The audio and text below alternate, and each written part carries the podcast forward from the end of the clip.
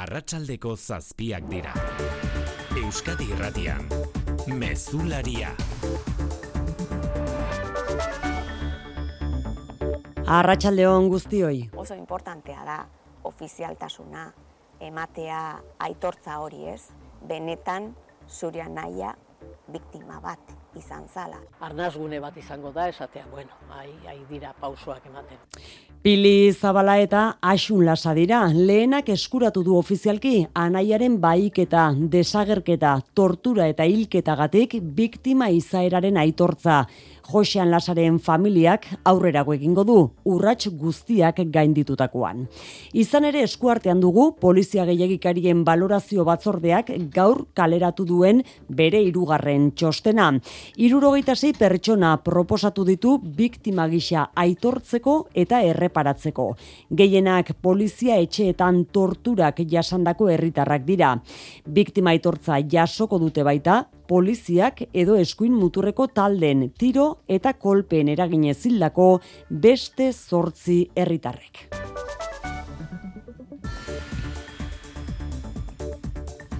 Urriaren hogeita zeia osteguna gaurkoa, gaurkoan ere gazara begira jarraitzen dugu xikerresnal, arratsaldeon. Arratxaldeon oian, eh? Jamasek jakinerazi du baituta handituen pertsonetatik berrogeita mar hil egin direla Israel armadak jaurtitako bomben ondorioz. Iran bere aldetik baituen inguruko bitartekaritzarako prest azaldu da eta Bruselan ordu honetan batzartuta segitzen dute Europar Batasuneko estatu eta gobernu buruek gazako krisiari erantzun bat eman nahian. Oraingoz ez dira ados jartzen suetena ala leio humanitarioak eskatu behar diren esaterakoan, azken balantzearen arabera bien bitartean, gazan zazpi mila pertsona baino gehiago hil dira hogei egunean, Israelgo armadak jaurtitako bomben eraginez, eta nazio batun erakundeak laguntza humanitarioa eteteko zorian du energia eta baliabide faltagatik. Europako Banku Zentralak bere horretan utzi du diruaren prezioa iazko ekainan abiatu zuen interestasak igotzeko joera hori eten da. Azken amabost hilabetean interestasak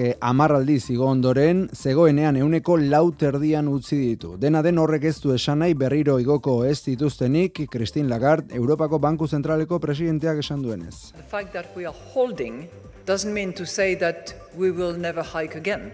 Interestasak igo diren garaian hain zuzen, kutsabankek nabarmen igo ditu irabaziak eta banketxeak onartu du horretan lagundu duela interestasen igoerak. Aurtengo lehen bederatzi hilabetean euneko berrogeita amairu gehiago irabazi du iazko epe berarekin alderatuta, denera irureun eta laurogeita bost milioi euro. Jaurlaritza kesu da interestasen igoerak ez duelako eraginik izan herritarren gordailu edo aurrezkien gainean. Repsolek berriz inbertsioak deslokalizatzeko mehatxu egin du iaz baino diru gutxiago irabazi ondoren. 2000 zazpion eta laurogeita bost milioi euro irabazi ditu Repsolek lehen bederatzi hilabeteetan, baina IAZP berean baino euneko amalau gutxiago da hori eta Josu Jon Imaz, kontseilari ordezkariak, gogor jodu pesoek eta sumarrek egin duten akordiaren kontra, adostu baitute luzatzea banketxe eta energia enpresen irabazi handiei ezarritako zerga. Espainian inbertitzeko egonkortasunik bermatzen ezpada, beste alternatiba batzuk dituela ohartarazi du Repsolek. Bestalde, Iberdrola marka berria lortzeko bidean da,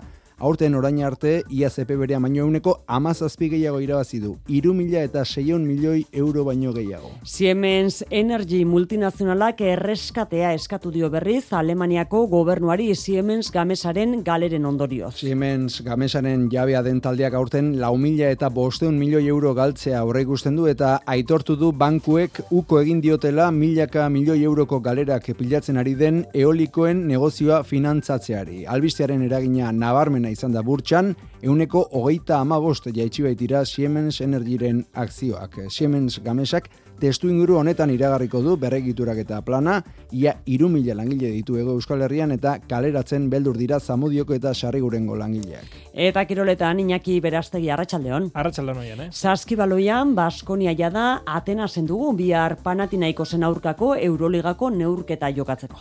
Bai eta momentuz esango dugu Joan Peñarroiarekin eh, dirudienez klubeko zuzendaritzak era erabakita dauka entrenatzaile Katalunia Raulkitik kendu eta bere ordez Dusko Ivanovicek ekartzea baina itxura guztien arabera hori biharko partidaren ostean izango da. Gaur e, Peñarroiari bizituen egoragatik galdetu diote eta esan du badakila egora zein den, berari momentuz ez diola inork ez esan eta hori bai, azpimarratu du entrenatzailearen figurak agien arraspetu handiagoa merezi duela. Gainera txerrendularitzan Oscar Rodríguezek Movistar utzi eta hiru urterako sinatu du Ineosekin eta Ander Okamika beste bi urterako 2025 bosterako berritu du Burgos BHrekin eta futbolean Iruñean bai da Juan Cruzek austura daukala abduktoretako batean gainera Mojikak ezin izan du entrenamendua amaitu. Realak atxeen eguna Gasteizen Rafa Marinek hitz egin du eta Bilbon Unai Gomezek eta Inigo Ruiz de Galarra eta Jokalari Zurigorriek hartu dute hitza. Laboral kutsak babestuta, eguraldia eta trafikoa. Jaion emunarriz euskalmeten arratsaldeon. Kaixo arratsaldeon datozen orduetan e, behin frontea pasata denean atertuko du eta odeitza saretu ze joango da. Ostirela beraz e, gaur baino balio apalagoekin hasiko dugu eta goizean egun sentiko belainoak desegin ostean ostarte politiak e, irekiko dira. Arratsaldean ordea baliteke odeiguneak e, ugariagoak izatea eta hainbat lekutan zaparratskiren bate bota dezake. Dena den euria egitokotan ere gutxi izango litzateke eta leku gehienetan ateri utziko lioke. Temperatura maksimoak berriz 20 gradu ingurukoak izango dira kostaldean eta zertxo bait basuagoak izango dira barnealdean.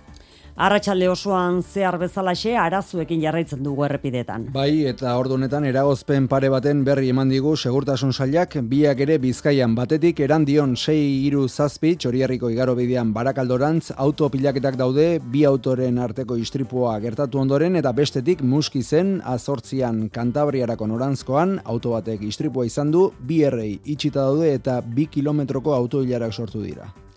Sarrera amaitu aurretik musika proposamena.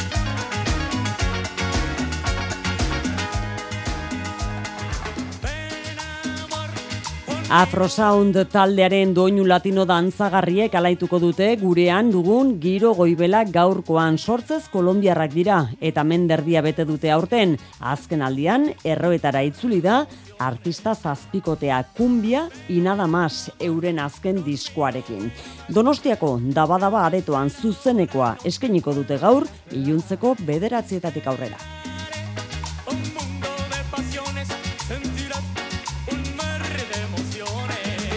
Arratxaldeko zaztiak eta bederatzi minutu ditugu, teknikan eta errealizazioan Xanti Gurrutxaga eta Xabier Iraola. Euskadi Irratian, Mezularia, Oiane Perez.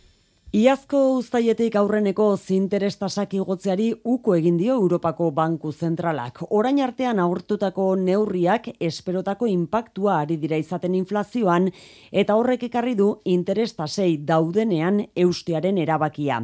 Hala ere, Christine Lagarde presidenteak hartarazi du, hau ez dela bukatu, are gehiago, ekialde hurbileko egoerak zein ondorio ekonomiko izango dituen ezin denean jakin Brusela, Amaia Portugal. Amarigoera jarraian euneko lau eta erdiko interestasa historikor arte eta azkenean iritsi da berezeki hipoteka dutenek espero zuten etena. Euroguneko inflazioa euneko lauko mairuraino jaitsi da irailean. Orain bai, Europako Banku Zentralak uste du hartutako neurri murriztaien transmisioa ari dela esperotako uzta ematen. Eskariaren gainbera gero eta handiagoa da eta inflazioa epe ertainera kontrolpean izan dezaketela diote proiekzioek. Baina hartarazi du Christine Lagarde presidenteak honek ez duela esan nahi interestasak ez direnik gehiago igoko. The fact that we are holding doesn't mean to say that we will never hike again. Atzera igoerak ekarditzaken faktorea da esaterako ekialde hurbila zertan den uneotan energiari dagokion inflazioa zifra negatiboetan dago, baina negua badator eta tentsio geopolitikoak ere okertu dezake joera. The heightened geopolitical tensions could drive up energy prices in the near term. Abenduaren amalauan hartu beharko du urrengo erabakia banku zentralak. Testungur honetan irabazien berri eman dute gaur banketxeek horietako bat kutsa bank lehen bederatzi hilebeteetan euneko berrogeita amala uigo dira bere irabaziak iazko sasoi berarekin alderatuta. Iazkia da markak hausten ari zela esaten ari gine, ginenean. Interes tipuen iguerak lagundutako balantzea da kutsabankek berak aitortu duenez urtzigartzia. Irureun dalaro bost milioi euroko etekinak izan ditu gutxabankek urtarriletik irailera bitarte, iazko epe berean baino ia euneko berroita malau gehiago. Kontua da, iaz urte osoa baino irabazia undiagoak izan dituela urten lehen bederatzi hilabeteetan. Berrogeita amar milioi gehiago, 2000 eta hogeita bia, irureun hogeita amar milioi euroko etekinekin itxiba itzuen kutxabankek, 2000 eta hogeita batean baino, euneko berrogeita amairu gehiago. Esan dakoa beraz, iruron dalara bost milioi euroko etekinak aurtengo lehen bederatzi hilabetetan, oarbidez, kutxabankek zehaztu du, orain arte, berreun da berrogeita amar milioi euro ordaindu dituela zerga, karga eta tasetan, berreun da berrogeita amar milioi horietadik, berrogeita zazpi milioi bankuen gaineko zergari dauzkio. Esan dugu banketxeak markak hausten ari direla, bada Santanderrek irailera bitarte zortzi mila milioi euro irabazi ditu eta Sabadelek berriz mila milioi euro. Bere historiako emaitzarik onena. Eta banketxek bezala energetikek ere urteko lehen bederatzi jebetetako emaitzen berri eman dute. Iberdrola esaterako marka berria ezartzeko bidean da 2008 iruan. Iraiera bitarte, iazko epe berean baino euneko amazazpi gehiago irabazi du. Repsolek aldiz, petrolearen eta gasaren prezioaren jeitxiera dela eta Iaz baino, euneko amalau gutxiago Xabier Urteaga. Emaitzetan zer ikusia izan du aldi berean, Espainiako gobernuak energia enpresa handiei ezarritako zerga bereziak laureunda berrogeita mar milioi euro ordaindu ditu Repsolek. Hori dela eta oartarazpena egin du Josuion Nimaz kontseilari ordezkariak zerga berezia luzatzen bada enpresa elektrikoen inbertsioetan eragina izango duela eta proiektuak garatzeko alternatiba ere aipatu du Portugal Repsolek 2000 zazpireunda laurogeita bos milioi euroko etekin etekinak izan ditu urteko lehen bederatzi jabetetan, iaz baino euneko amalau gutxiago. Errekor berria ezarri du bestalde, Iberdrola, kurtarrietik iraiera, irumila seirumda hogeita mazazpi milioi euroko mozkina lortu du, hau da, euneko amazazpiko azkundea, iazko epe berarekin alderatuta, berreunda amairu milioi ordaindu dituzte zerga bereziagatik. Iaz, lau mila eta irurun milioi euroko irabazi garbiak izan zituen Euskal Multinazionalak. Ba, bankuei eta enpresa energetikoi izarritako zerga bereziak aipatuta, Espainiako gobernuak jakinera zidu lehen urtean ia iru mila milioi euro jaso dituzela oiei esker. Horregatik, Maria Jesus Montero, jarduneko gasun ministroak esan du, zerga berezi hoiek indarrean jarraituko dutela 2000 eta hogeita, 2000 eta hogeita lautik aurrera ere gobernua errepikatuz gero. Eolikoen sektorean berriz, laino beltzak bereziki, ego euskal herrian, ia iru mila langile dituen Siemens gamesaren inguruan. Gaurkoa da, Siemens Energy taldeak erreskatea eskatu diola, Alemaniako gobernuari gamesa ondamenditik ateratzeko erreskatea. Alemanian, ane irazabal, arratsaldeon.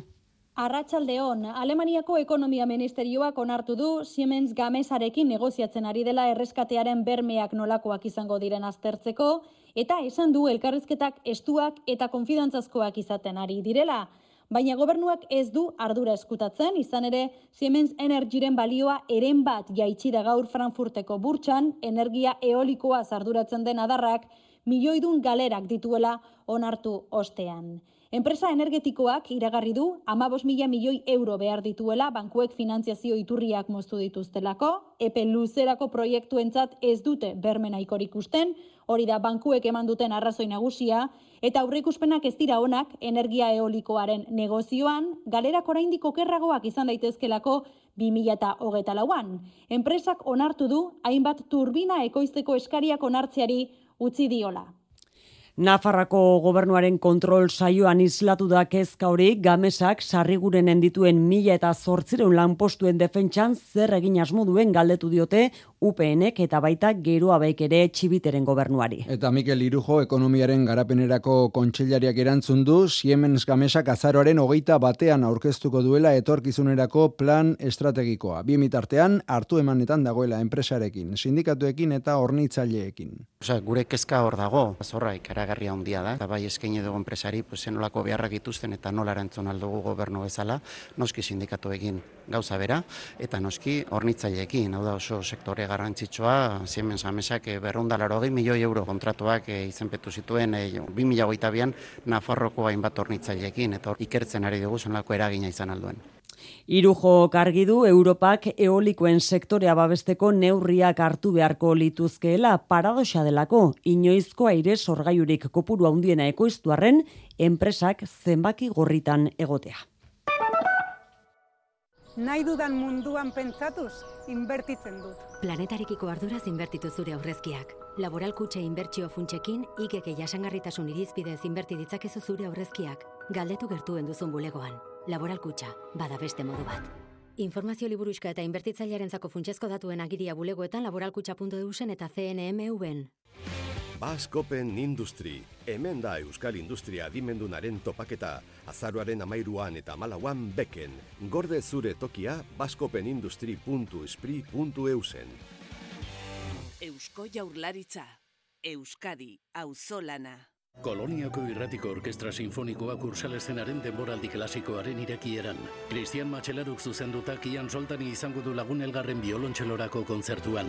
Egitaragua osatzeko Rachmaninofen irugarren sinfonia izango da entzungai. Koloniako irratiko orkestra sinfoniko aurriaren hogeita zortzian kursal auditorioan. Sarrerak eta abonua kursal.eusen. Eite beren eskutik. Gazan zazpi mila hildakoen langa gainditu da erasoaldiaren hogeigarren egunean alde palestinarrean jamasen esanetan berrogeita hamar baitu ere hil dira bombardaketa horietan. Egoera humanitarioak berriz ez du obera egin, giza laguntza tantaz tantari delako iristen. Gaur, amabi kamioi sartu dira Rafako pasabidetik, gerra zizenetik gazara iritsi den bosgarren konboian hori bai, erregairik ez da mugatik pasa. Mikel Aiestaran eite beren bidali merezia, arratsaldeon. Arratxaldeon, jamasek dio, urriaren zazpitik zerrendan dituen gatibuetatik gutxienez berrogeita mar hildirela bombardaketen ondorioz. Netan jauren inguruan presio handitzen ari da lurreko inbasio azken argi berdea ematen ez diolako. Gatibuen familiek eskatzen diote lehenik gatibuak etxera honik ekartzeko eta gero tropak lurrez bidaltzeko.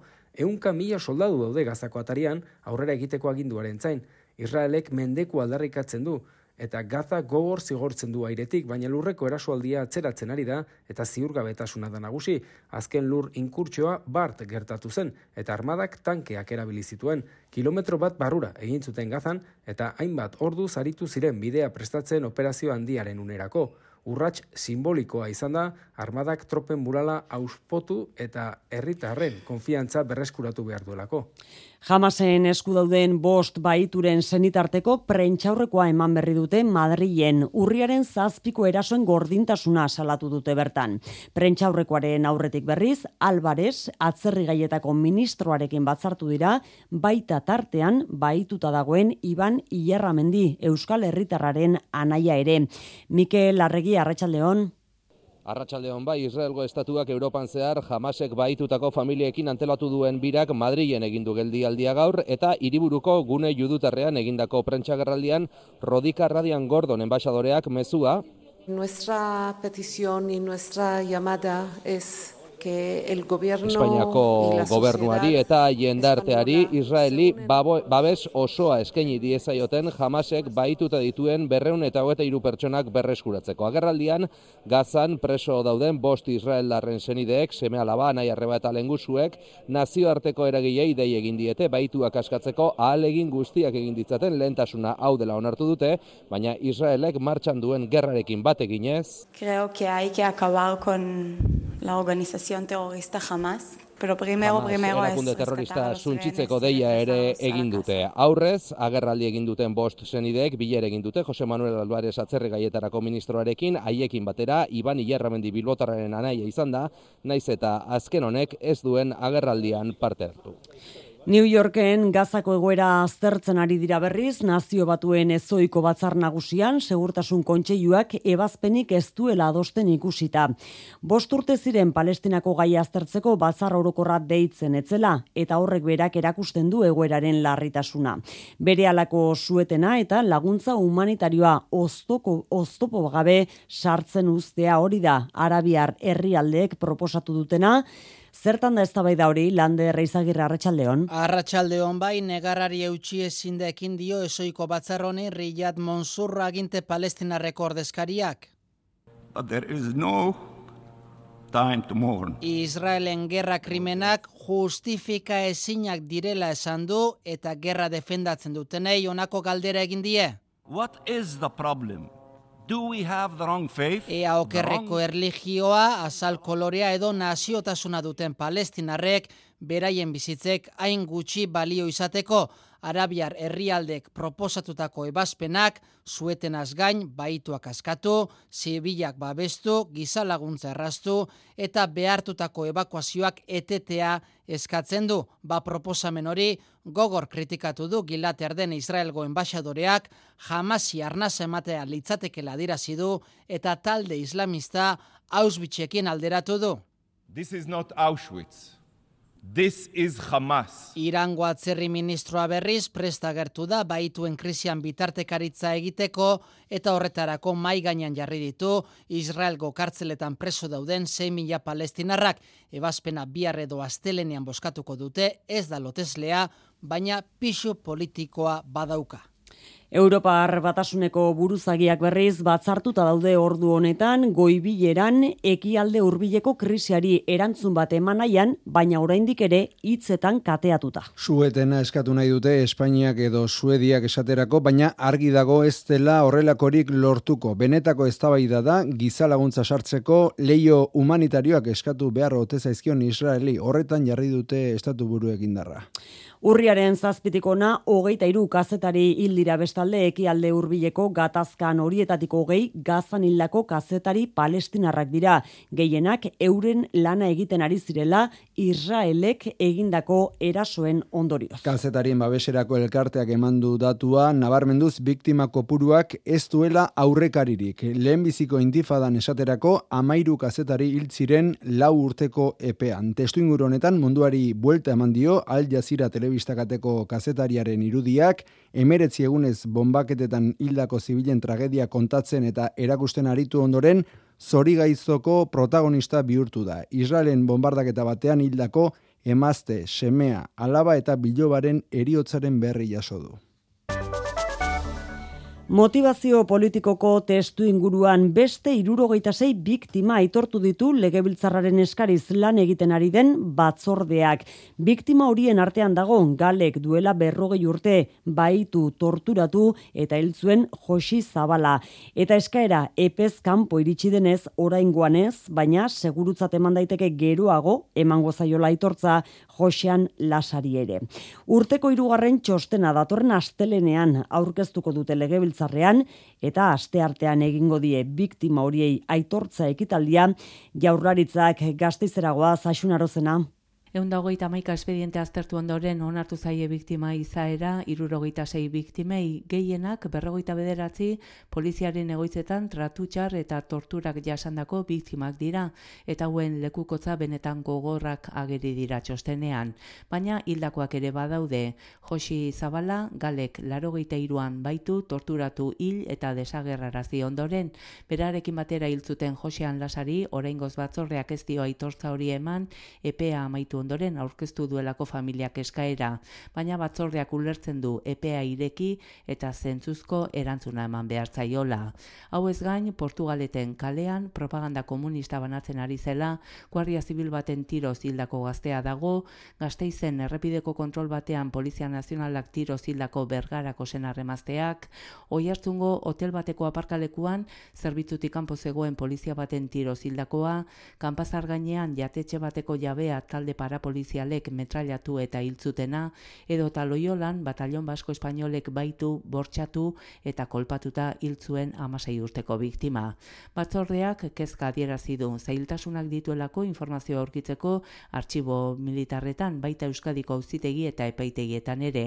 Orain jaularitzari dagokio biktima izaera hauek izapidetu eta dagokien kalte ordaina matea. Beste foro batean elkarbizitzak ezinbestekoa izango du iruk irakurketa etikoa egitea ala esan du Marta Buesa Fernando Buesaren alabak. Gazteizen biegunez egiten ari diren meitegian gaitzetsi du Marta Buesa EH Bilduk izandako jokaera, bera itaren oroigarrian eta hilobian izandako erasoen aurrean. Koalizio abertzaleak ez dituela biktima guztiak berdin tratatzen salatu du ese partido que ante una agresión Eraso machista, baten aurrean eta hitze hitz diot salaketarik irmuena eta gaitzespena adierazi eta biktimari eta bere inguruari babesa ematen dion alderdi hori ez da gauza etaren biktimei buruz modu berean hitz egiteko.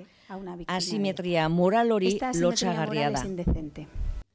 Ekitaldi horretan bertan, Juan Luis Ibarra, Euskadiko auzitegi nagusiko presidente hoiak hitz gogorrak izan ditu Euskararen aurka kaleratu diren azken epaiak kritikatu dituztenen kontra. Bere ustez, Euskararen aurkako oldarraldi judiziala hitz egiten dutenean, Euskal Nazio askapenerako mugimenduak bere garaian egiten zuenaren oihartzuna antzematen da, sufrimendua sozializatzeko estrategiaren baitan, botere judizialaren deslegitimazio kanpainaren oihartzuna hain zuzen ere. Juan Luis Ibarra resulta detectable el eco de otras intensas campañas de deslegitimación social del Poder Judicial en el marco de la estrategia de socialización del sufrimiento.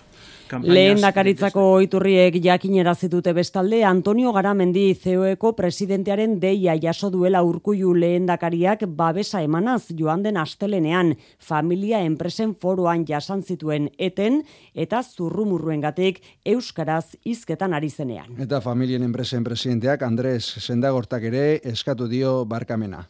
Pirineo Atlantikoetako prefetak agerraldia egin du Baionan eta berretsi du mugan itxirik jarraitzen duten lau pasabideak ireki egingo dituztela astelenean Frantzia egunotan alerta maila gorenean izan da ere. Beskoitzeko ikastolaren afera ere izpide izan du eta elkarrizketarekin konpontzeko moduko kontua dela gaineratu du. Baionan Andoni Lizeaga. Frantzia alerta maila gorenean dagoela gogoratu du, segurtasun baliabideak bikoiztuta, baina horrek ez du irekiera oztopatuko.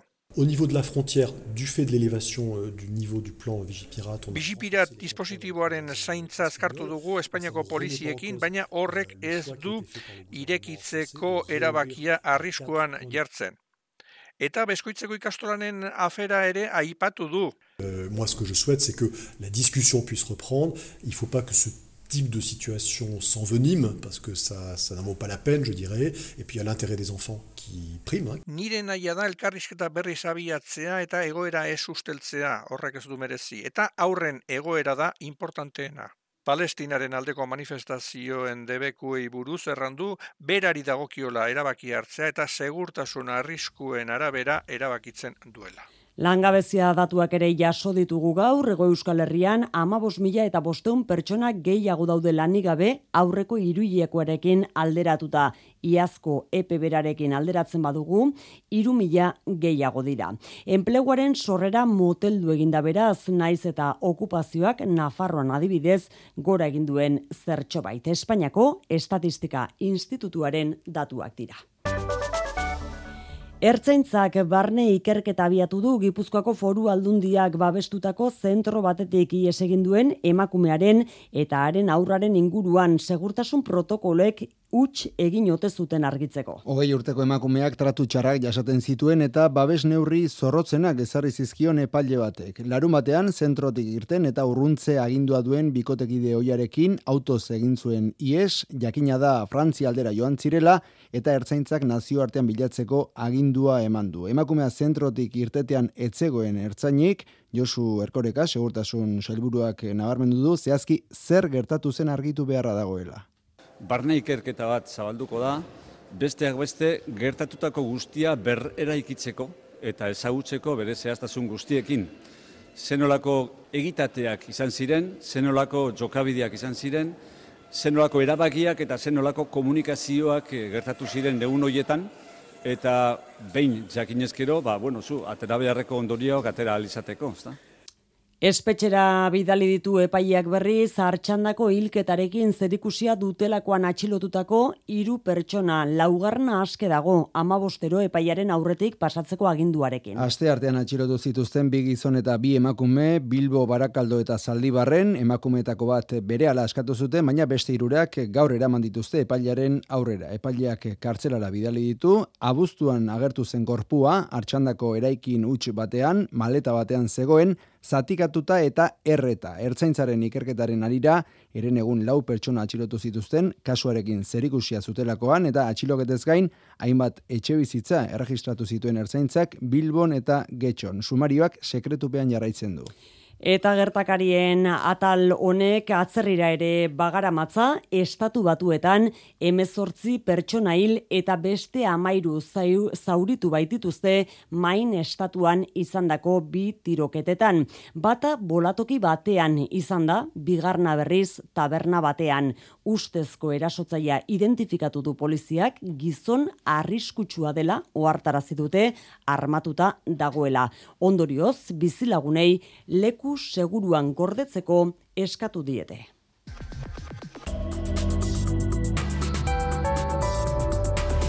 Euskadi Irratian, eguraldia eta trafikoa. Zazpitardiak jotze ditugun honetan, Marian Beitia larrangoitia, zein da egoera errepidetan? Bairu pututan arazoa kune honetan, lehen aipatu duguna bata, muskizen, azortzin, kantabrianako norazkoan auto batek izan duen istripuaren ondorioz bi erreik itxita jarraitzen dute, eta iru kilometro terdikoak dira auto kune honetan. Ama bostean, bilabonan iruñarako norabidean eskubiko erreia itxita dago, errepidetik atera delako auto bat, eta ene batean tolosan, lasarterako norabidean, bi kilometrokoak dira dira autoilarakune honetan, kasu honetan kamioi bada, erretipidetik atera dena eta ondorioz errei bat hemen ere itxita dago.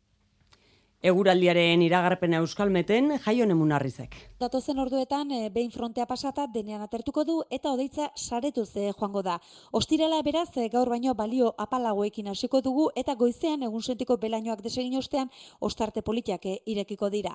Arratxaldean ordea, baliteke odeiguneak ugariagoak izatea eta hainbat lekutan zaparratxkiren bate bota dezake, dena den euria egitekotan ere gutxi izango litzateke eta leku gehienetan ateri utxiko lioke. Temperatura maksimoak berriz, hogei gradu ingurukoak izango dira kostaldean eta zertxo bait basuagoak izango dira barnealdean.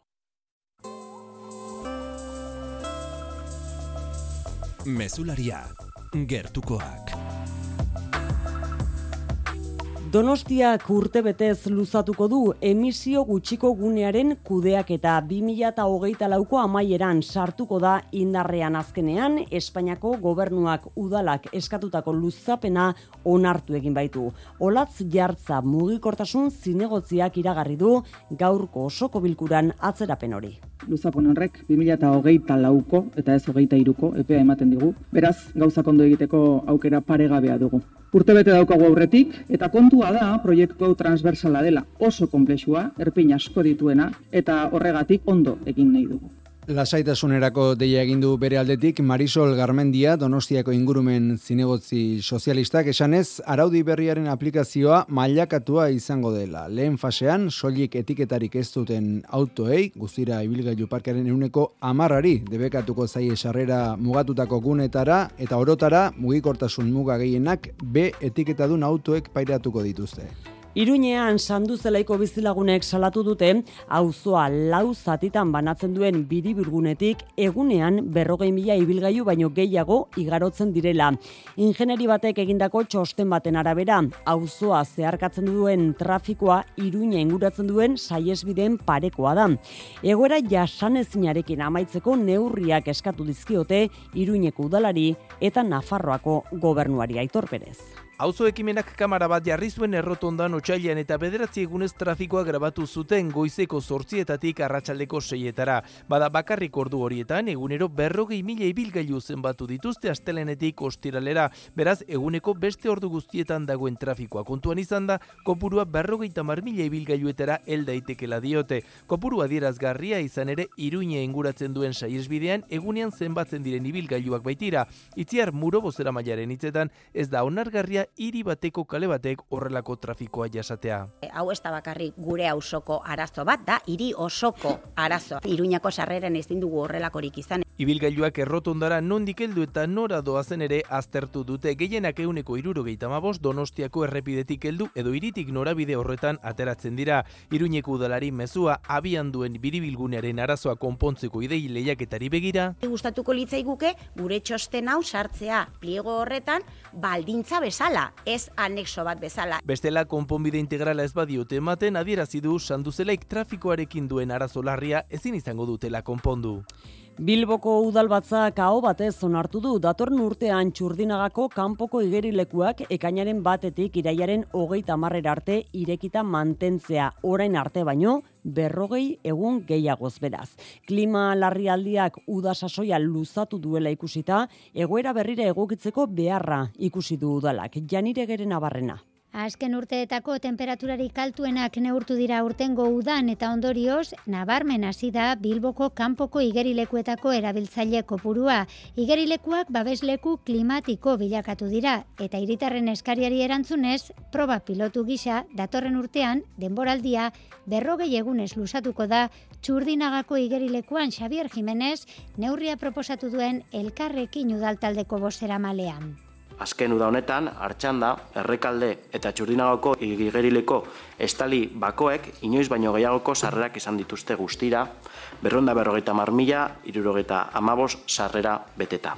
Honek, aurrek urtean baino, euneko zeia gehiago suposatzen du, eta askok azaldu dozkuelez, zerbitzua soilik ikainaren amarretik irailaren amarrera eskaintzea labur geratzen da. Ekainaren batetik irailaren hogeita amarrer arte lusatuko da 2008 lauan udako denboraldia txurdinagako estaligabeko igerilekuan. Emaitzakonak badira neurria iriko igerileku guztietara zabalduko du bilboko udalak klima larrialdiak ala behartuta. Gipuzkoan sei eta amabi urte arteko aurren, ia guztiek euneko laurogeita iruk eskola kirola programan parte hartzen du eta oso iritzi onarekin gainera. Egunero gutxienez, ordu beteko ariketa fisikoa egiten dute Gipuzkoak aurrek, nesken parte hartzea oraindik ere, koska bat mutilen atzetik ainara hortiz.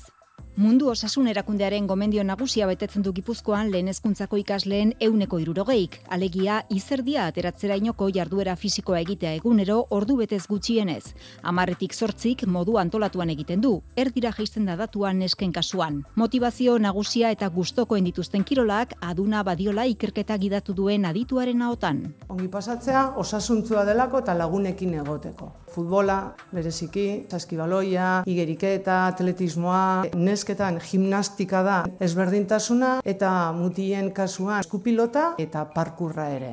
Eskola kirola ordea jarduera fisikoa sustatzea zaratago doa. Iñaki Iturrio zaldundiko kirol zerbitzu urua denontzako eskola kirola izatea, integratzea gizartean baztertuak izaten diren kolektibo horiek eta e, detektatzeko talentua. Azken helburu hori tarteko zenbaitetan aurren inguruneak bizkorregi joan nahi izaten duela eta gehienetan dator gurasoon aldetik eta ez dugula prisarik izan behar. Disfrutatu, probatu, zeren lehiak transmititzen digun estresa beste ondorio batzuk ekartzen dizkigu. Iru milan eskamutik hori egindako galdek eta izan du oinarri gipuzkako eskola adineko aurren jarduera fisiko eta kiroloituren lehen azterlanak.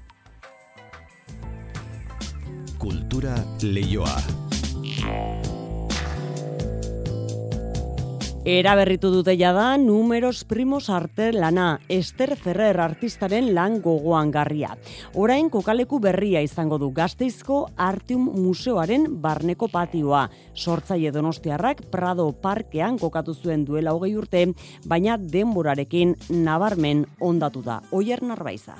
Ester Ferrerrek matematikekiko duen interesa jasotzen du numeros primos lanak, Duela bi amarkada Ferrerrek amar mila zeramika pieza jarri zituen Gazteizko Prado Parkeko zoru gainean, berrogeita bat garren zenbakitik, amar mila eta hogeita meretzira bitarteko zenbaki lehena kokatu zituen espiralean. Denborarekin baina lana ondatu egintzen, azken hilabeteetan artelana zahar berritzen eta lekuz aldatzen buru belarri aritu da artium, Orain museoaren barruko plazan instalatu dutelana Artiumek kalean dituen lanetatik emakume artista baten lehenengoa. Kokapen berriaren bidez, performantzei lotutako praktika artistikoak eta proposamen pedagogikoak erraztuko ditu. Ester Ferrer artista pozik azaldu da, zenbakiek duten garrantzia nabarmendu du, ez hori bakarrik. Zenbaki lehenen misterioak, matematikariak ez ezik sortzaileak ere mugiarazi dituzte. Tartean Esther Ferrer verá. Los números primos hoy en día todavía no saben si son infinitos, si no son infinitos. Entonces esta, esta incógnita que moviliza matemáticos del mundo entero, o sea, me ha movilizado a mí. Ester Ferrerrek aitortza nabarmena du nazioartean ibilbide luzea du eta mundu osoko erakusketa eta jaialdietan aritu izan da. Juana izenburupean kaleratu du Jon hartan Euskadirrateko lankideak bere lehenengo liburua. Tene Mujika beka eskuratu zuen pasaden urtean Ego Ameriketara joandako Euskaldunen historiak biltzeko proiektu batekin. Eta Argentinan, Txilen, Bolivian, Perun, Ekuadorren eta Kolombian bildutako amaika historioren artean Juana Perea Plata eta bere familiaren historiak hartu du indarra. Mailu Odriozola. Kolombian eta inguruko herrialdetan korrespontxal bezala eginiko lanak eramandu Jon Artano liburu hau idaztera. Itxasos bestaldera joandako Euskaldunen historiak hartu behartzuten liburua, baina Kolombiako kapitulua gailendu da Juana Perearen historiarekin.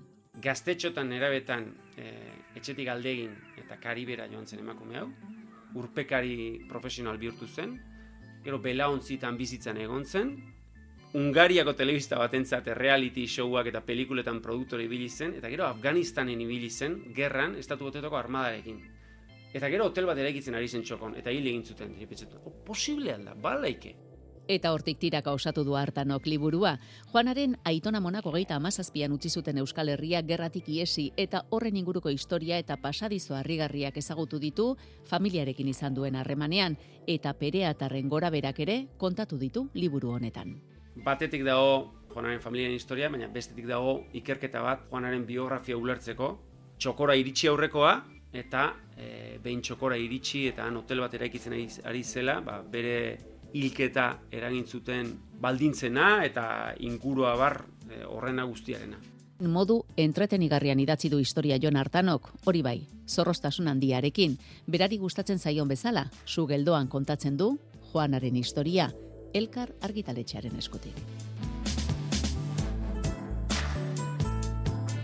Zortziak hoi gutxi, Iñaki Berastegi Arratsaldeon. Arratsaldeon. Kiroletan saskibaloia dugu aipagai, Baskonia ja da, Atena zenbaita Panatinaiko zen aurka Euroligako neurketa jokatzeko bihar izango da hori. Bihar izango da hori eta bai, badirudi Joan Peñarroiak zuzenduko duela neurketa hori.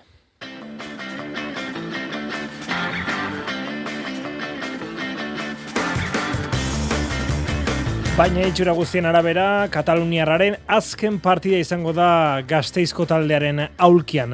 Klubak eh, aldaketa egin nahi du aulkian, eta badirudi ez duela atzera era bueltarik. Dusko Ivanovic aukeratu baitu, kerejetaren zuzendaritzak, taldearen norabidea zuzentzeko alabalitz, Montenegroko prestatzailearen laugarren aroa litzateke gazteizten. Dakiguna da, biharko neurketarako, Jalifa Diop, Dani Dieza eta Nikos Roka Bopoulos baja direla.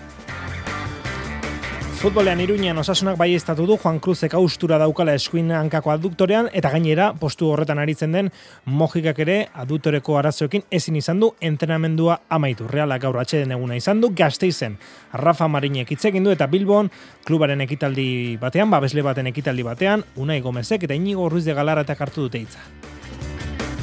Zigeren dolaritzan Oskar Rodriguezek Ineos taldearekin iru urterako seinatu du eta handerokak mikak berriz, beste bi urtez 2008 bostera arte segiko du Burgos behatzen. Txirrendularitzarekin jarraituta, laboral kutsa emakumezkoen txirrendularitza taldeak World Tour eh, mailan aritu nahi du 2008 lauan jauzi hori matea ez da izango, baina 2008 bosterako beharko dituzten puntu horiek ziurtatzeko talde sendoa sortu dute datorren denboraldiari begira gaur egin duten, babesle ezberdinen bizitan izan gara. Eskubalean superamara bera berak, Lidia Blanco azken fitxak eta aurkeztu du, hogeita bat urteko egaleko kantabriarra, aula baiadolidetik eh, dator, demoraldio zerako min hartuta dagoen, Melinda Luis ordezkatzeko.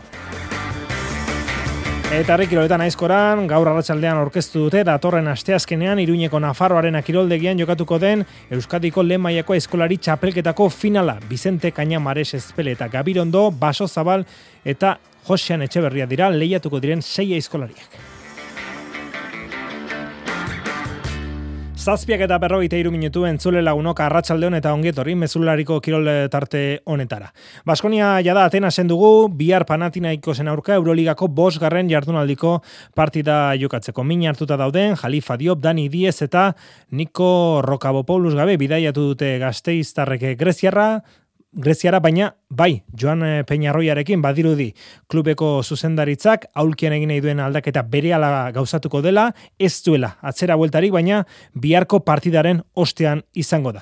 Edabide asko aurreratu moduan, Dusko Ivanovic aukeratu du Baskoniak taldearen norabidea zuzentzeko akorde hori antzadenez itxita dago eta ofizial egitea baino ez litzateke faltako. Giro eta zurrun eh, bilo horretan eskaini behar izan du gaur Joan Peñarroia partida aurreko prentza aurrekoa eta lehen galderan noski bizi duen egoeragatik eh, galdetu diote, zer modu zaude? Zein da zure aldartea? Galdetu diote Kataluniarrari eta hau xerantzun dantzun.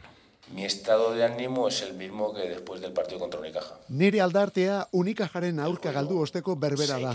Zarata badakita undituz joan dela, baina nik ez dut inorekin hitz egin eta ez daukat inolako albistenik. Beraz, nire aldartea berbera da. Jakitu naiz zarata hor dagoela eta egunkaritako azalak ere badaudela. Hala ere uste dut entrenatzailearen figurak ez dakit hitza hori den, baina uste dut errespetu gehiago merezi duela. Baina hori da dagoena.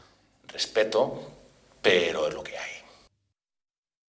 Eta entrenatzaile aldaketaren pistan dira Mirza Teletovic, Baskoniako jokalari hoiek eman zuen, izan ere Instagramen Baskonian zeuen garaiko Dusko Ivanovicen eta bere argazki bat zintzilikatu zuen prest gaude esaldia erabiliz. Duskoren laugarren aroa noiz irekiko zain beraz gazteiz aldean, baina bihar partida panatinaiko zen aurka eta Euroligan eh, hasi duen balantze txarra kontu hartuta irabazi egin eh, beharreko partida da. Euroligan gaur eh, hain justu, bos neurketa jokatuko dira, jokoan da partizanen eta bel Belgradoren eh, artekoa, Partizanen eta Izargorriaren artekoa Belgraden, berrogeita mar eta irurogei Izargorria irabazten ari da, sortzietan Alba Berlin, Olimpia Milan, bederatzia laurden gutxetan Real Madrid eta Barcelona aurrez aurre, eta ondoren bederatzietan Monaco Maccabi Tel Aviv eta Olimpiakos Anadolu Efes. Futbolari tartea ere bai, Bilbotik hasita Atletiken eun eta hogeita bosgarren urte urrenaren arira, kluba ekitaldi ezberdinak antolatzen ari da denboraldi honetan, tartean babesleekin eta gaur babesle horietako baten ekitaldian Unai eh, Gomezek eta Inigo Ruiz de Galarratak hitz egin dute. Aritz eh, Gaiestegik bildu ditu bi hauek esandakoak. Atletikek ez du Europako trena galdu gura eta horretarako irabazi egin behar da. Ez dago besterik lehiakorra izatearekin, itxura ona ematearekin ez da nahikoa. Zelaian egiten den lana markagailuan islatu behar da. Horregatik, Bartzelonatik eskutxik itzuli zanaren arantza kentzeko premia dauka Inigo Ruiz de Galarretak askotan Bartzelonan ondo jolasten dosunean eta galtzen dosunean, ba, bueno, nahiko posi juten zarela, baina egia da, azte burontan, e, junginala, zeo ze galdu genulan sentzazioak, e, e, euki genuen horra aukera punturen baldortzeko eta pena bat izan zen. Azken jardunaldiko porrota azteko zendagai honena, Valentzia mendean hartze izango da, Pipo Barajak zuzentzen duen taldea, maila hona ematen ari da, baina Unai Gomezek argi dauka, Samamezen, zalen aurrean ezin dutela kale. Europan sartu gure badun e, ire jarraitu bidu da etxien e, ondo gaur Real Madriden partiduak dute oso gorrak eratxien, osak Valentian kontra ba, partien bidu e, gogasko bat jolastu, jarragaz eta gure jenti laguntxiga seguru e, irupuntu kataten duzea. Bermeotar gaztea urraparretan dabil txiki txikitako ametsa egi bihurtu du atletiken lehen taldarekin jokatzea lortu du, samamezen gol bat sartu du eta hori gutxi ez eta kontratua berritu berri du klub zurigorriarekin. Aurten ez dio olentzerori gauza askorik eskatuko. Ba, ni etxako oso berzitze esan da, bueno, aste hau eta denbora guzti hau. Ze, bueno, esan duzule, ze bizigo zue, egon aia metxetan momento negaz. Ikusti atletikek zugan apostu etxen dauela, ba, oso berzitze eta, politxe esan da ni etxako eta ni familia guztien etxako. Lezamako lanzaioari daokionez, Jereik, Jurik, Herrerak eta Agirrezabalak eh, taldetik aparte entrenatu dute, beraz, hasiera batean, Balberdek bezga baino ez du berreskuratuko igandeko partidarako. Iruñean, eh, gaur osasunak lanzaioa eta xoaren, eta igandeko betisen aurkako partidari begira, esker lateral posturako, arazoak, jagoba arrasatek gaur bai estatu baita, Juan Cruzek austura daukala, eskuinankako abdutorian, eta gainera, Johan Mojikak ere ezin izan du lanzaioa amaitu, esker abdutorian kasunetan dituen arazoen gatik. Ruben Peña, hori bai, gaur gaur e, taldekidekin aritu da entrenamenduaren zati batean. Hala bezi dagokionez, gaur edabideen aurrean, Rafa Marin agertu da, eta erdiko atzelari Andaluziarrak e, esan du, Metropolitanotik, Atletico Madrien aurkako partidatik, zerbait positiboa ekartzea espero dutela. Realak aldiz, atxeden eguna izan du gaur.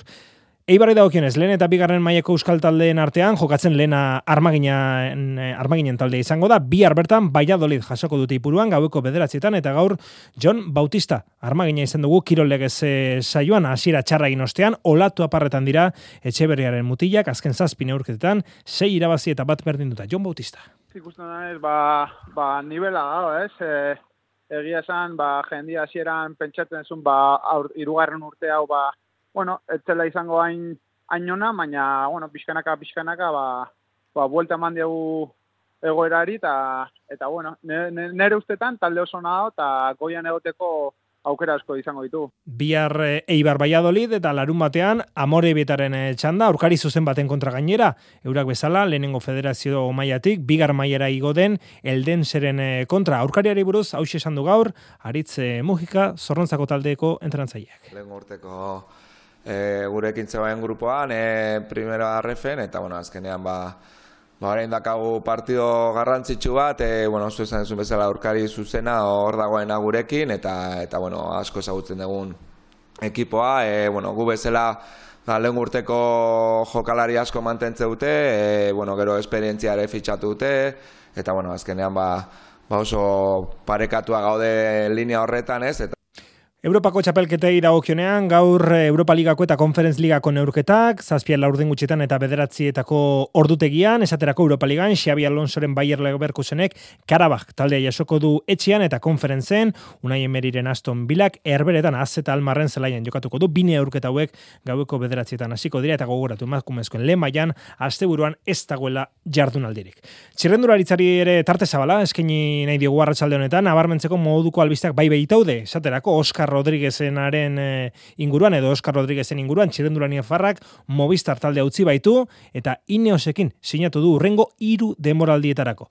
Eta maila bat berago, Proteams mailan Ander Okamikaren kontratu berritzeare gaurko kontua da. Burgos BHrekin bi urterako luzatu du hitzarmena Bizkaitarrak 2000 eta hogeita bosterarte. Ander Okamika. Pozik, e, orain dela hiru urte eurak emausten aukera ba, profesional mailara e, jauz jauzizia moteko apustu handi bat egin behen nigaz, ze hori, ba, triatloi mundutik pasatako kirolari bat nintzen, irurte hauetan ba, asko ikaziot, esperientzia asko lortu dut, da bueno, espero dugu ba, baita aldia, da neue bai ba, pertsonalki, ba, txerrendulari bezala ba, azten jugatia, Frantziako turraren 2008 lauko ibilbideari ere ipamentsoa egin nahi diogu, atza aurkeztu zuten e, Italian hasi eta Nizako erlojupekoarekin amaituko den e, edizioa aldia, ibilbide aurkeztu zuten, eta gaur eguerdian, hain justu ibilbideari buruz, hausnark eta hausi egin digu, Xabier Usabiaga gure ziklismo dituak. E, ibilbide benetan interesgarria dela, bizia, aster oso etapa garrantzitsuak izango dira, aurreko urtetako baina aurrekatu horre bada, erlojupekoan kilometro gehiago izango dituzte, eta mendatean lau amaira izanik, baina aldi berean etapa menditzu gehiago ere izango direnez, ba uste dut estrategiek eta jatxirako abilezik ere tarte izango dutela, eta modernitate ukitu emanaz, ba beste batzuetan arbidek izan duten erabaki garritasuna urten bederatzi etapako grabel zatiek izan dezakete. Beraz, osagarri asko ditu, eta denak interesgarriak iruditu zezki gainera. Eta uste dut, ibilbidea zoragarri izaneko xamari, urren urteko ekitaldiek baduela bikain izateko beste zaugarri bat ere. Favorito ere mua zabalagoa izango delakoanago. Aurreko urtetan, binegoren eta pogatxarren, edo pogatxar roglitzen arteko lehia, 2008 lauan, ondo bidean behintzat. Binego, pogatxar, roglitz, eta iruditzen zait, eben epuelen gana ere zabaldu beharko dela. Ba, frantzeko turra gizonezkoetan eh, zein emakumezkoetan, World Tour maiako lasterketarik handiena da, eta hain justu World Tour eh, maia horretan ari nahi duen euskal eh, taldea da, emakumezkoen laboral kutsa, abenduan, jakingo dute World Tour maian dauden edo ez, baina badakite oso zaila izango dela, datorren urtean urratxori ematea. Edo nola ere, taldea ondo, asko sendotu dute datorren denboraldi horri begira, 2008 bosteko puntuak edo 2008 bosterako puntuak lortzeko asmoz. Egunotan, bildu da datorren denboraldiko taldea lehen aldiz, eta antxe, babesleen eh, ekitaldi baten izan da, arritxuri barlankidea. Laboral kutsako neskek gaur taldearen babesleak ezagutzeko eguna izan dute. Eskodan, etxe ondon, irizarren eta laboral kutsan izan dira. Etxe ondora gerturatu gara eta antxe ikusi dugu nola ari ziren etxe ondoko langileak laboral kutsak jantziko duen guztia proiektu utxetik maillot, kulote eta bar bihurtzen. Taldekidekin egin dugu etxe ondoko bisita eta bertan aitortu digu lurde soiarbide arabarrak uorturreko maila ez izan arren uorturreko itxura duen taldea dela laboralkutxa eta badu movistarren eskarmentua horrelako baiestapen bat egiteko. Uorturra izan edo ez, e, taldearen antolakuntza, uortur talde baten antolakuntza bera da, eta hemen dituzten helburuak eta lan egiteko modua berdina da. Beraz, e, aldatzera animatu nahuena izan da ba, hori. Aldaketa, ez? Ilusio berriak, helburu berriak, giro desberdina, horregatik, bueno, ba, ni ere indar berritutan ator. Lourdes Soiarbiderekin Anes Antesteban da zalantzari gabe hogeita lauko laboral kutsako izarra. Mundu mailan bada norbait Anes Antesteban eta naiz eta jakin maila apalagoko talde batera datorrela sasoiko dagoela itzuli nahi izan du etxera eta egitasmoni behar duen bultzada eman. Nere momentu honenan nagoenean, e, uste momentua dela etortzea azkenen bultzada bat emateko taldeari uste e, momentu honean e, e, bueltatu hartzarera ez du zentzurik e, gaizki zaudenean etxera etortzea eta saiatzen bultatzen ez duzu lortuko. Orduan horrek bultatu nago. Azkenen e, nik proiektu enten asko e, sinisten dut, e, egia esan ba, e, asizanetik beti jarraitu dut aldia, eta aurrera eramateko, bultzada hori emateko uste e, orain dela momentua. Eskarmentu handiko txirrendulari hauen anparuan ikasteko nahi aitortu digu bere lehen urtea maila gaurenean osatu berri duen eneritz badillo. Ikasteko ez da, pertsona oso referentia, eta gogo askorekin nago gauzak ikasteko, eta ikusteko nola egiten duen lan, nola egiten dituen gauzak lasterketak baino lehen, eta ikasteko. 2000 eta hogeita lauari begira lanean hasita da laboral kutsa naiz eta oraindik ez jakin urturreko talde izango den ala ez. Bospasei aste barru albistea jasotzea espero dute. Asteburuan entzunalik izango duzuek gaurko egun horren eh, erreportaje zabalagoa. Errikiroletan, aizkoran datorren asteazkenean azaroaren batean, iruñeko nafarroarenan jokatuko den Euskadiko lehen maiako aizkolari txapelketako finalaren aurkezpena egin dute gaur iruña nafarroarenan. Bertan dakizunez, sei aizkolari hariko dira nor baino nor gehiago. Iker Vicente, Odei Espeleta Biurri, Julen Gabirondo, Jokin Urreta Bizkaia Baso Zabal, Oier Kainamares eta Josean Etxeberria. Lana laukan erdiko, lau iruro gehiontzako eta lau enbiko ebakitzea izango da. Azken bi aldietan, Odei espel eta biurri izan da txapeldun, eta aurrez Iker Bizente. Jokin, urreta bizkaia, baso zabalek hause esan du gaurko aurkezpenean. Dena ez oso betera nua hontan ez, bendela irula urtasin nintzen askoan, eta, bueno, ba, nervioso, aurreko finalian ebai oso tenso batean nintzen, enun ikusten nire, nire lanain, eta, bueno, ba, urtengo objetiboan ere da, ez.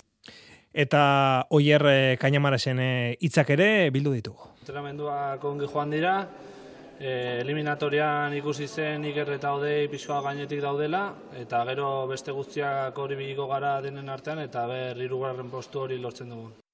Ba, esan bezala, urriaren eh, batean, datorren e, asteazkenean, Nafarro Arenan, eguerdiko amabitatik aurrera, aizkolari txapelketa, Euskadiko lemaiako aizkolari txapelketako finala izango dugu, eta badakizu horretarako sarrerak banatzen ari garela, kirolegez e, saioan.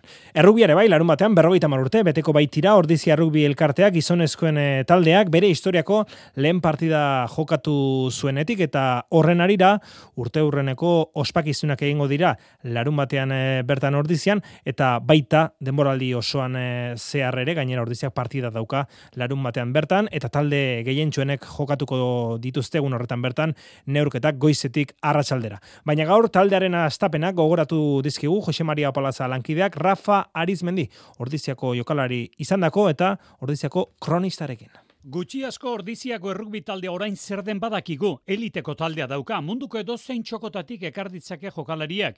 Babesle sendo eta iraunkorra arrobian errugbirako txinparta bizirik, kirol talde asko edukitzeak eskatzen duen etengabeko ustiaketarako estadioa.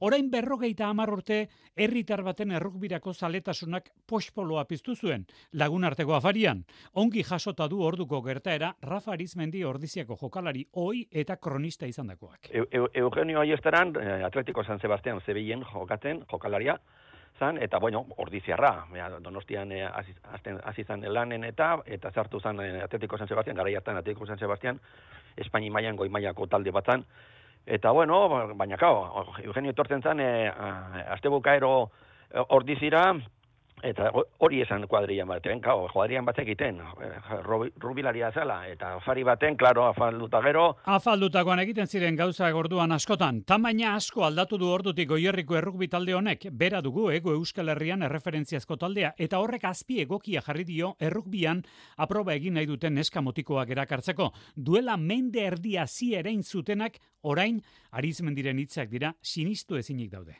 da zoragarria, ikuste hauen zer no, nun dagoen kluba, alde hortatik zoragarren eskan mutilak, nivela, gogoa, naia, ilusioa. Larun bat honetan dute egun handia ordizian zer ospatu eta gogoratu badute herrian, goizeko amarterdietan hasiko dira errukbi partidek bata bestearen atzetik altamiran. Duela berrogeita amar urte sortu zen taldearen segidakoak emango dio errematea lauterrietatik aurrera Cisnerosen kontra. Eskobaloian, eh, superamara bera bera gaur Lidia Blanco geita bat urteko egaleko kantabriara aurkeztu du, demoraldi oserako min hartuta dagoen Melinda Luis ordezkatzera dator, tati garmendia saieko hartura duna gaur esan du, baina negoziaketak ez direla errazak izan. Eta bihar derbia, bidazo eta nahitasuna aurrez aurre, gaurra nahitasunako aitor garzia entzun behar dugu. Taldea oso ongi ikusten dut, e, astea oso ongi joan da, ongi e, prestatzen ari dugu e, partidua, eta, bueno, ikusiko dugu ez. Ean hor e, egiten dituen akatsu gutxiago, eta akatsu gutxien egiten dituenak, pues, partidua ere du. Bueno, momentu oso ona pasatzen ari dira orain, ez duela galdu partidurik, eta Bartzelonaren kontra e, empatatu duela, baina, bueno, guk ere e, denboraldia oso ongi esi dugu, eta konfiantza askorekin gaude, eta, bueno, e, irabazteko posibilitate askorekin. Bi hartzortzitaretan, anaitasuna kiroldegian, anaitasuna bidazua irun. Agortu dugu tartea, arratsaldeon. Iluntzeko zortziak dira. Euskadi Irratiko Informazio Zerbitzuak. Albisteak. Arratxaldeon berriz ere guztioi motivazio politikoko testu inguruan beste irurogeita zei biktima aitortu ditu legebiltzarraren eskariz lanean ari den balorazio batzordeak. Galek duela berrogei urte baitu desagerrarazi torturatu eta hildako josi zabala da horietako bat. EPS kanpo iritsi zelako eskaria oraingoan ez, baina aurrerago emango zaio ia ziurra aitortza Josean Lasari. Aitortzaren garrantzia aipatzen zuten Pili Zabalak eta Asun Lasak aizpeik ete berentzat. Oso importantea da ofizialtasuna ematea aitortza hori ez, benetan zuria naia biktima bat izan zala. Arnazgune bat izango da esatea, bueno, ai, dira pausoak ematen.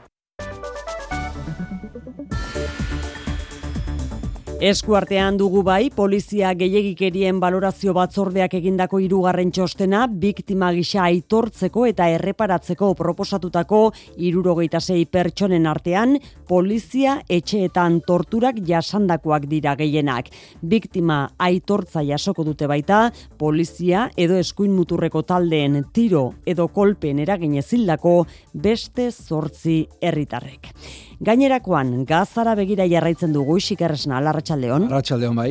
Jamasek jakinerazi du baitu dituen pertsonetatik berrogeita mar hil egin direla Israelgo armadak jaurtitako bomben ondorioz. Iran bere aldetik baituen inguruko bitartekaritzarako prest azaldu da eta Bruselan ordu honetan eh, batzartuta segitzen dute Europar Batasuneko estatu eta gobernu buruek gazako krisiari erantzun bat eman nahian. Oraingoz ez dira ados jartzen suetena ala leio humanitari humanitarioak eskatu behar diren esaterakoan, azken balantzearen arabera biemitartean, gazan zazpi mila pertsona baino gehiago hildira hogei egunean, Israelgo armadak jaurtitako bomben eraginez. Eta nazio batun erakundeak laguntza humanitarioa eteteko zorian du, energia eta baliabide faltagatik. Europako Banku Zentralak bere horretan utzi du diruaren prezioa iazko ekainean abiatu zuen interestasak igotzeko joera hori eten da. Azken ama hilabetean interestasak amarraldiz igo ondoren, zegoenean euneko lau terdian utzi ditu. Dena den horrek ez du esan nahi berriro igoko ez dituztenik, Christine Lagarde, Europako Banku Zentraleko presidenteak esan duenez. The fact that we are holding doesn't mean to say that we will never hike again. Interestasak igo diren garaian hain zuzen, kutsabankek nabarmen igo ditu irabaziak eta banketxeak onartu du horretan lagundu duela interestasen igoerak. Aurten golen bederatzi hilabetean, euneko berrogeita amairu gehiago irabazi du iazko epe berarekin alderatuta, denera irureun eta laurogeita bost milioi euro. Jaurlaritza kesu da, interestasen igoerak ez duelako eraginik izan, herritarren gordailu edo aurrezkien gainean. Repsolek berri zinbertsioak deslokalizatzeko mehatxu egin du, iaz baino diru gutxiago irabazi ondoren. 2000 zazpiun eta laurogeita bost milioi euro irabazi ditu Repsolek lehen bederatzi hilabeteetan, baina iaz epe berean baino euneko amalau gutxiago da hori eta Josu Jon Imaz, kontseilari ordezkariak gogor jodu pesoek eta sumarrek egin duten akordioaren kontra, adostu baitute luzatzea banketxe eta energia enpresen irabazi handiei ezarritako zerga. Espainian inbertitzeko egonkortasunik bermatzen ezpada, beste alternatiba batzuk dituela ohartarazi du Repsolek. Bestalde, Iberdrola marka berria lortzeko bidean da, aurten orain arte iaz epe berean baino euneko amazazpi gehiago irabazi du. Iru mila eta seion milioi euro baino gehiago. Siemens Energy multinazionalak berriz erreskatea eskatu dio Alemaniako gobernuari Siemens Gamesaren galeren ondorioz. Siemens Gamesaren jabea den taldeak aurten lau mila eta bosteun milioi euro galtzea aurre ikusten du eta aitortu du bankuek uko egin diotela milaka milioi euroko galerak pilatzen ari den eolikoen negozioa finantzatzeari. Albistearen eragina nabarmena izan da burtsan, euneko hogeita amabost jaitsi baitira Siemens Energyren akzioak. Siemens Gamesak testu inguru honetan iragarriko du berregiturak eta plana, ia iru mila langile ditu ego Euskal Herrian eta kaleratzen beldur dira Zamodioko eta Sarrigurengo langileak. Errepidetan arazoak izan ditugu, arratsalde guztian zehar zein da oraingo egoera xiker. Ba, eragozpenak ordu honetan ere aurrez aipatutako bi puntutan, biak ere gipuzkoan, batetik tolosan, ene batean donostiarako norantzkoan auto hilarak daude, kamioi batek istripua izan du eta errei bakarra dago irekita, eta bestetik bilabonan, ama bostean iruñeran, auto batek istripua izan du eta itxita dago eskuineko erreia. Eguraldiari dagokionez atertu egingo du datozen orduetan. Datozen orduetan e, behin frontea pasata denean atertuko du eta odeitza saretuz e, joango da.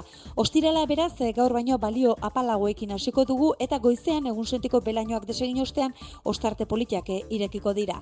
Arratsaldean ordea baliteke odeiguneak e, ugariagoak izatea eta hainbat lekutan zaparratskiren bat bota dezake. Dena den euria egitokotan ere gutxi izango litzateke eta leku gehienetan ateri utziko lioke. Temperatura maksimoak berri berriz, hogei gradu ingurukoak izango dira kostaldean, eta zertxo bait basuagoak izango dira barnealdean.